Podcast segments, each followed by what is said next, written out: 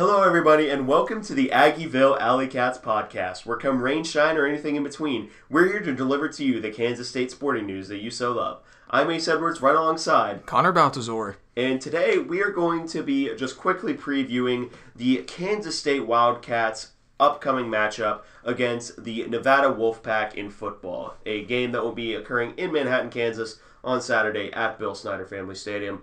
And let's dive right into it by looking at the 2020 stats for the Nevada Wolfpack.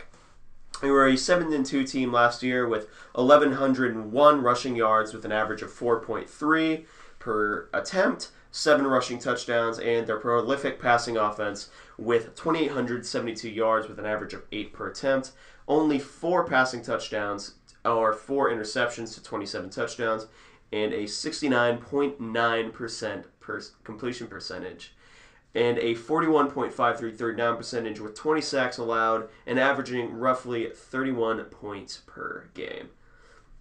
So offensively, they look pretty good, but in terms of defense, this is where you might see a few problems coming up. So you want to take that? Yeah. So defensively, they're averaging 23 and a third points per game for a total of 210 points against them across the season, the 9-game season for them. They allowed 2,156 passing yards and 13 passing touchdowns and 1,243 rushing yards and 12 rushing touchdowns. In the red zone, they were giving up touchdowns 17 out of 31 times.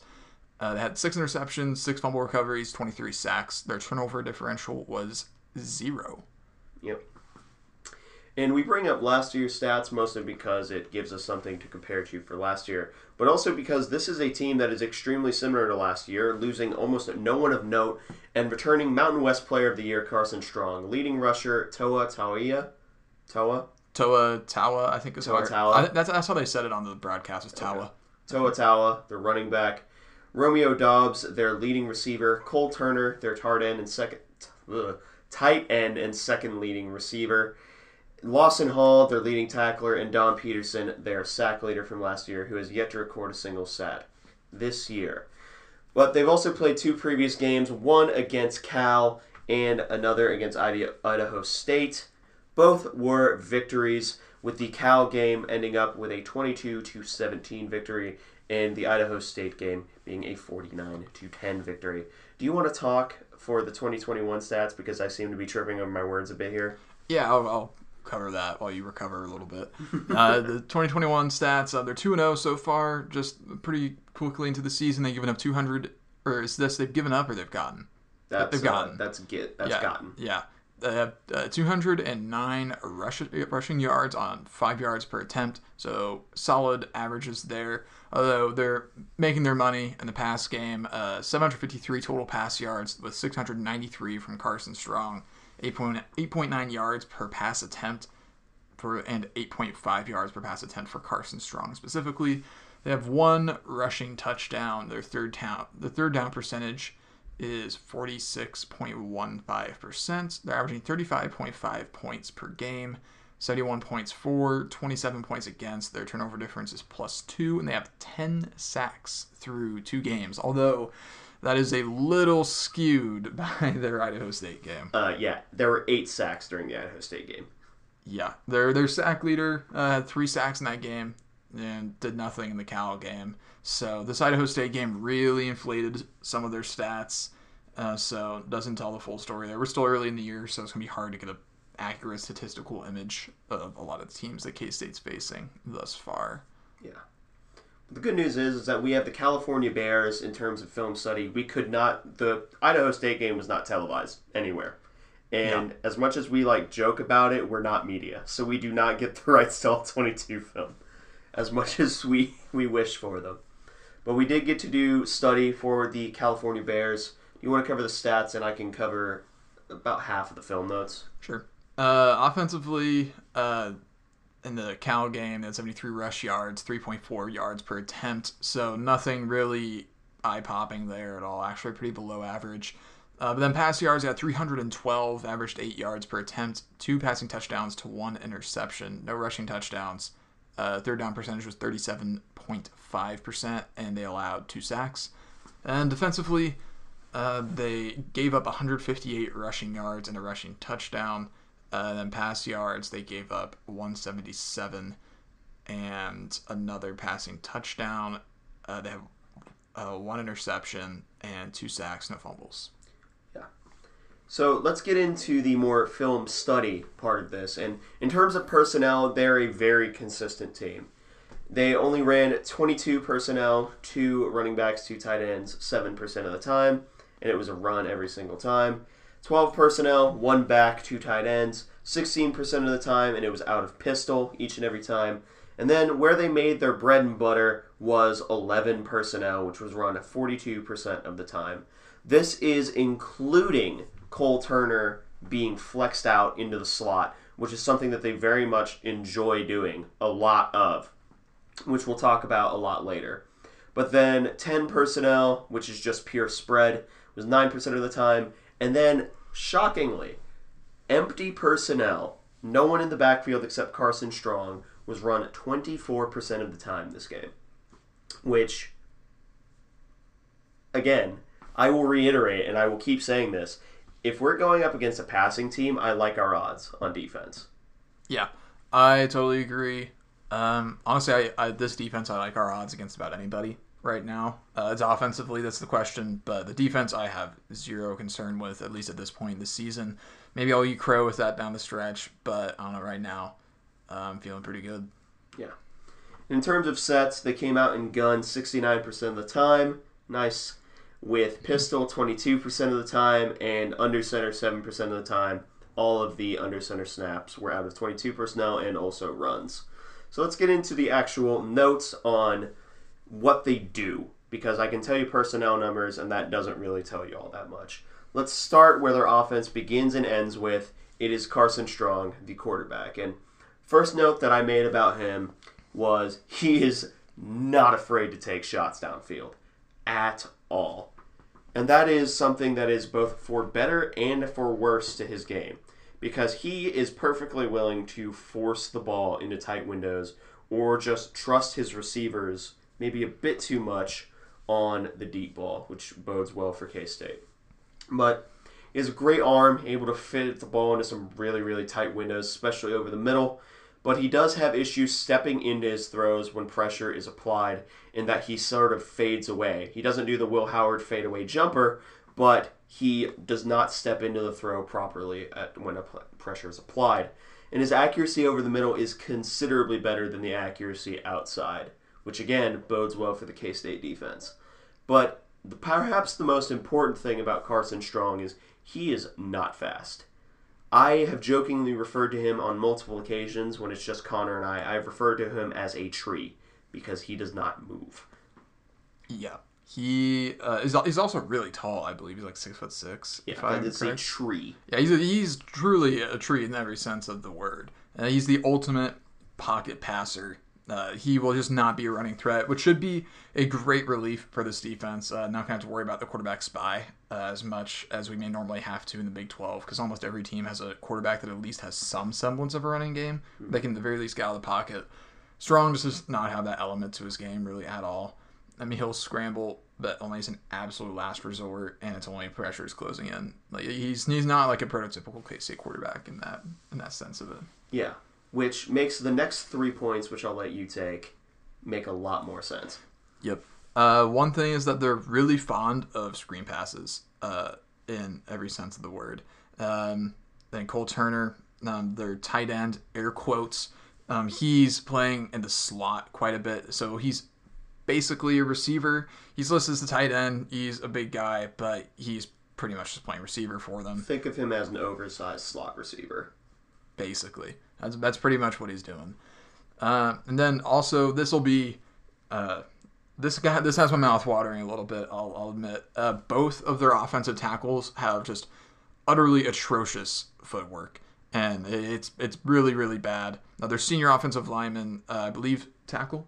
Yeah, Jermaine Ledbetter. He left at the end of this Cal game with injury. We have no idea if he's back. Yep. It's... Well, we'll see, but... Who knows if that will actually help them or hurt them or have any difference at all. Yeah. Because he seems like that was more of a lineman who was a people mover. as opposed to a technical pass blocker, which I'm a fan. Yep. This defensive line should be gearing up for yet another elite level performance. Like, I don't have any qualms with saying elite. I normally try to reserve it, but honestly, the D-line play has been pretty close to elite, especially the pass rush on the edges. So the Felix Anudikeys, Khalid Dukes, Nate Matlicks of the world, they should have a field day against these tackles. Absolutely. And their skill positions on the offensive side of the ball, running backs are what I would call the definition of fine, but the offensive line is absolutely not doing them any favors, especially with the offense they like to run and the running game they want to run. And despite the fact that Carson Strong is an amazing quarterback, and I will call him an amazing quarterback, his receivers are not good route runners and do not do him any favors on any route that they will run, and also do not have the best hands, with this game alone having 6 total drops that I counted. And that was with relatively clean windows to throw and catch the ball. So we may end up getting lucky on a few plays on the off chance that someone in our secondary gets beat. Yeah, this is great news for the K-State defense, because this means that they just won't have to worry about as many guys on the field as being legitimate threats. I mean, you'll have your Romeo Doubs. He's still a great receiver, but the rest of the guys, not great route runners, not very good hands. So that's just going to do even more favors for an already very stout K-State secondary. So K-State's defense does not need any more help, and they're getting a lot more help with various facets of this offense. And that's not to say that they're a bad offense. They're actually quite good offense, but they have some very glaring weaknesses that we can exploit. Yeah. So let's move on to the defensive side of the ball. They're a 4-2-5 team, but if they're faced with bigger personnel, which K-State will probably end up doing this game, they will go to a 4-3 with a Sam walk down on the line. And in terms of their distribution of where they put the safeties, in terms of middle field open, middle field closed, which is basically just single high safety, one guy back or two of them, they played a single high safety 57% of the time, two high safeties 38% of the time, and then no safety back 5% of the time. If I'm remembering correctly, 2 or 3 of those were in the red zone. And the most important thing that I would note about their defense is twofold. On one hand, they're very aggressive, and on the other end, they are very conservative. The part that they're aggressive is their blitzing. They are not afraid to send heat at anybody at any part of the field at any time. They blitz quite a bit. But the part where they're really conservative is their general downfield coverage, because there are a lot of times in this Cal game that they're basically just playing cover 4, cover 3, which is all it is, defend the deep ball. Do not get beat deep. So I could see this turning into a game if they keep that same philosophy, keep blitzing but keep the conservative coverage on the back end. I could see this being a game where dinking and dunking is the best strategy, especially if they're blitzing a linebacker and the person who's supposed to be covering Deuce is 15 yards that way. Yeah, I love hearing this, especially with Will Howard behind center. He needs all the help that he can get, and if they're just going to only cover deep and send pressure, the pressure is concerning, but if we just run quick routes and we have fast receivers, I mean, all we really need to do is just run easy timing routes over the middle for him and make sure he just reads the defense effectively, which that is the concern. But that is good that they're going to be playing a lot of soft coverage for Will. So when we do need to throw the ball occasionally to balance out the running game, hopefully he will have more open windows than he did against Southern Illinois. Yeah. And they need to send the blitz because their pass rush and defensive line are by far their worst unit. They're not great in any aspect, and I don't think that there's even an aspect that I would consider them to be good. They are a very, very mediocre unit, and a unit that I think that, given what we have seen with how the offensive line handled Stanford, albeit with a few hiccups, and how certain members of our offensive line handled SIU, I'm pretty confident in our ability to block the defensive line and maybe pick up additional heat as we go. And another thing that I know everyone here will be happy to hear is every note on the run game. They are not good against the run, especially in fitting. They cannot do the force roll in fitting the run at all, ever. I've never seen them do it effectively. They try their best. They either over-pursue or under-pursue. So outside zone or stretch plays or sweeps where we get Noah Johnson out in space, that's going to be a very key part of the offense this week, or at least it should be. And then tackling in the secondary is absolutely atrocious. So basically, sweep to the left. They don't fill the run correctly. Noah Johnson takes out the linebackers. Deuce Vaughn proceeds to destroy an entire secondary. Repeat this for what I would imagine at least 2 or 3 times. Yeah. Tackling the secondary being bad, that... Once again, there's a lot of things about this Nevada team that makes my mouth water on this scouting report. And if they're tackling the secondaries bad, that's excellent for us because Deuce, already very good at getting to the second and third levels of the defense.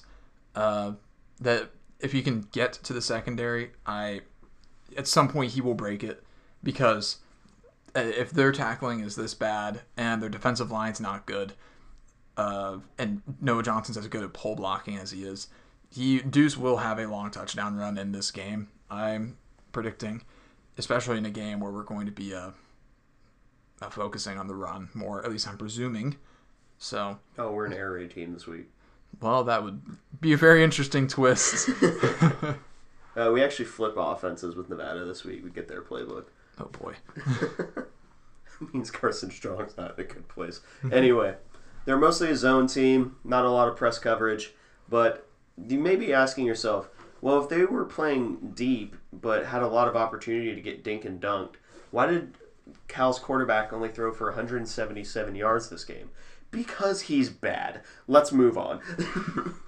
And I don't mean bad as in like the ha-ha funny, he sucks. No, I truly think that Will Howard has the potential to have a much better game than the Cal quarterback did this game.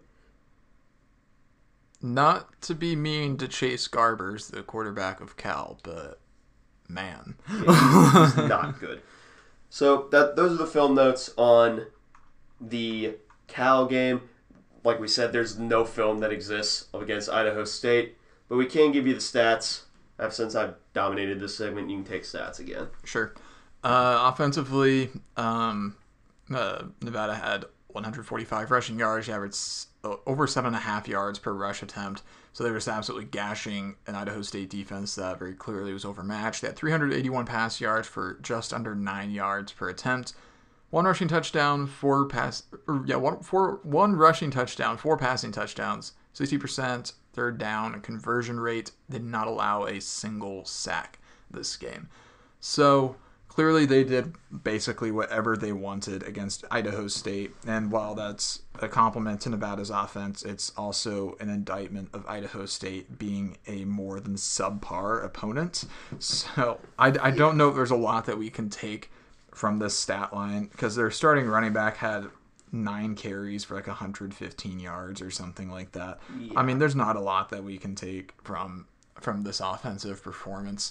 The more interesting thing I think is the defensive stat line, where passing wise they had a pretty respectable show, and they only gave up 142 yards, no passing touchdowns, but on the ground they gave up 141 rushing yards and a rushing touchdown. The only touchdown that Idaho State scored was on the ground. They had no interceptions, recovered 3 fumbles, and they sacked the quarterback 8 times. But what I'm interested in is that rush defense. Not word of the day, not word of the week, word of the century for this podcast, porous. You can put that on a t-shirt. A porous run defense, yeah, that new merch. New merch, which speaking of, will probably be released alongside this episode. Yeah. Which is also my birthday. Yeah, so happy early birthday. That's the ace at the time of recording. But by the time this episode comes out, it will be your birthday. And also, if you're listening to this and you're hearing this, that means that you are legally required to purchase merch. Which is why we put it in the middle of the episode, not the beginning. Yes. So if you do not buy merch after listening to this episode, Ace will be very sad. And especially if you wish me a happy birthday. Yep. Anyway, get on that subject. I'm interested in the fact that they got 141 yards, but could have gotten more because they fumbled 3 times. Yeah, that is the interesting part. And so, yeah, the common denominator with Nevada is their run defense has not been good. And that is really, really nice for Kansas State. Their pass defense, it's kind of hard to tell how good it is because I think that teams might just be running the ball against them a lot. Like, Cal is not a run-focused team by any stretch of the imagination, but they had a pretty solid day running the ball. Because watching that game, I watched part of it live. They wanted to pass the ball, but it seemed like they were reluctantly running the ball at times. But they were just getting such huge chunks of yardage that they couldn't afford not to. Yeah. So K-State, if they can control possession, they could just run the ball down this defense's throat. The only way this defense is going to be able to stop the run is if they put like 9 people in the box. That's probably what it's going to take, and that may not even be enough. Yeah. Because it's not a good run defense. Deuce breaks all of those people at once. Yeah, a bunch of Ray Lewis's on this squad.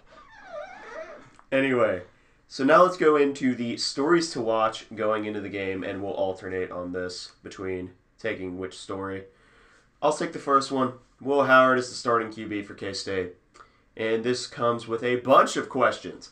Does Messingham scheme a horizontal game for him? Because Will Howard is a much better horizontal passer than a vertical one. Does he get a lot of play action and bootlegs to keep pressure off of him and keep the defense off balance, especially with how often we're going to be running the ball? And do we completely take the game out of his hands? In order of the questions that I think I'm going to give my answer for, God, I hope so. God, I hope so. And I hope not. I think that's fair. My answers are going to be kinda, yes, and no. Because I think that Mess will scheme some horizontal stuff for him, although he's going to probably ask him at some point to do some vertical passing, although I think it'll be primarily horizontal. Play-action bootleg, I imagine that we'll be doing that quite a bit, especially with how much we'll be running the ball. It's just going to be a perfect setup. I think it's just going to fit the flow of the game very naturally. Mm-hmm. It's not even going to be a thing that we have to kind of artificially set up. I mean, that's just going to go with the game. So I think we'll do that. And do we take the game out of his hands? No, I don't think so. I don't think we'll have to take the game out of his hands because I think we'll be running the ball so effectively that the play-action bootleg will be there. So if Howard throws for 150 on the day, I think that's a successful day for him because the run game is just going to... I think the run game is going to be so good that we just won't have to throw the ball all that much. Yeah. You got rushing defense. Yep. So like we've been saying, Nevada rushing defense, not that great. Porous. Yeah, it's porous. The secondary is especially bad at tackling. They do not force very well, and they just gave up 141 rushing yards to a very, very not good Idaho State team. So what do we take out of this? We've kind of already touched on this a bit, but what do you make of this? I don't think it'll be only Deuce that gets asked to have a big day here, because I think this is a game that Jacquardier and Joe Irvin can both step up and be equally as effective. Yeah, I totally agree with you. I'd love to see DJ Giddens even get a few carries here. I think this is the perfect opportunity to ease DJ Giddens into it because I think they honestly probably wanted to against Southern Illinois, but the game just obviously did not go any way, shape, or form how we wanted it to. So this could be a good opportunity because we're just going to be running the ball so much. We're going to be spelling our spellbacks. So Giddens, hopefully we'll get some Giddens sightings in some fashion. Yeah. And now we get to talk about the tale of two pass rushes. K-State has been absolutely lethal these past few weeks. And Strong is not exactly the most mobile quarterback. So K-State will probably get to the quarterback a lot.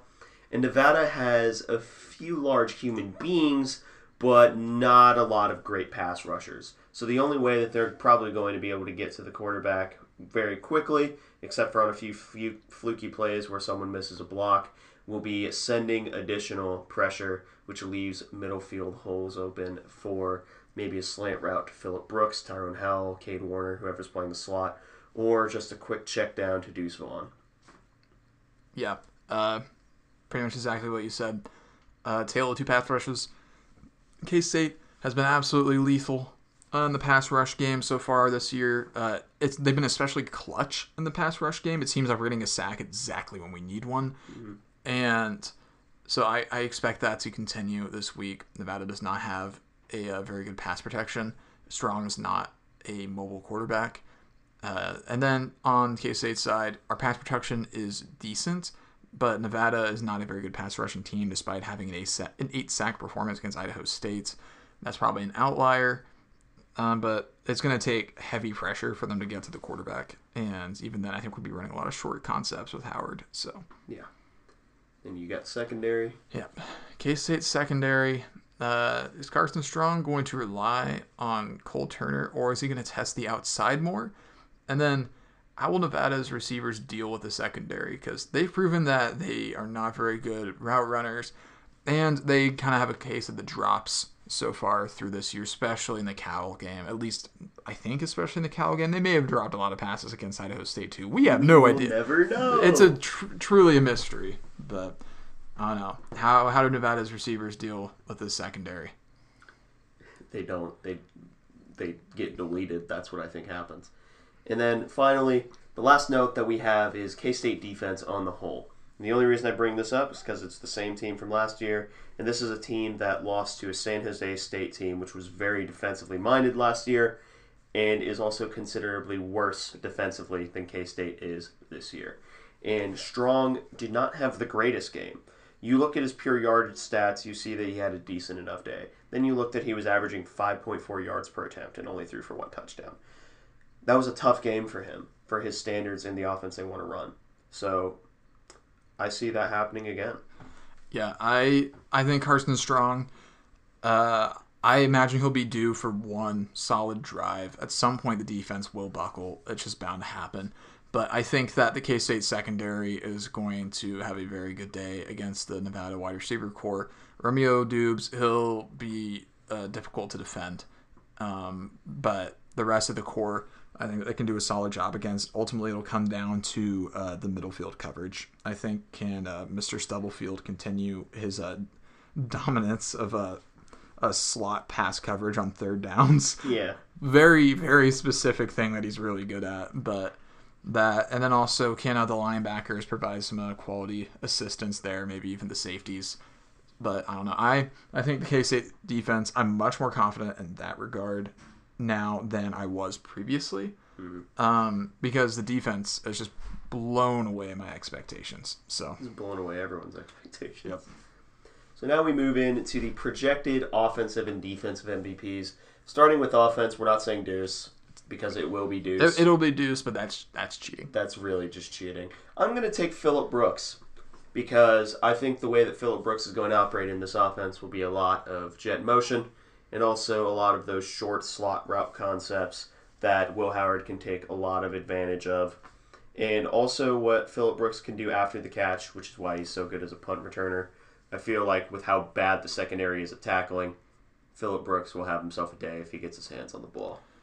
Yeah, I like that pick. Brooks has been fairly quiet this past week. He had a solid punt return, but didn't really do anything in the pass game, at least I recall. He caught that big third down conversion on the drive that set up our touchdown. Last week? Oh, yeah, he did. Right. I forgot about that completely. Yeah, he did have that big catch.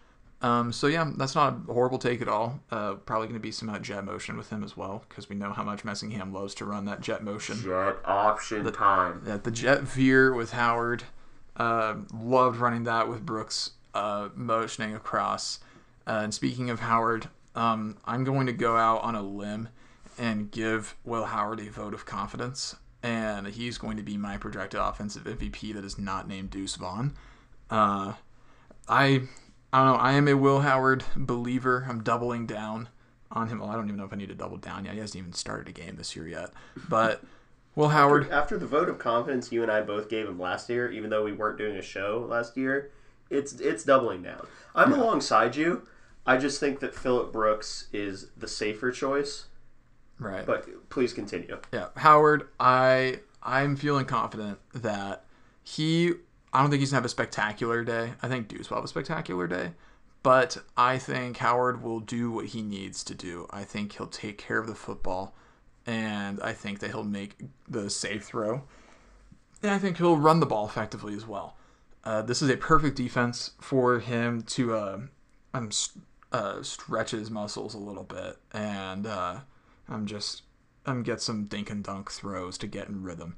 I mean, it's truly a perfect defense for him to do that against, then build up some confidence, especially if the game is called properly, which I believe in Messingham with a week of preparation to scheme an effective first and second quarter. So, yeah, I'm a Will Howard stan this week.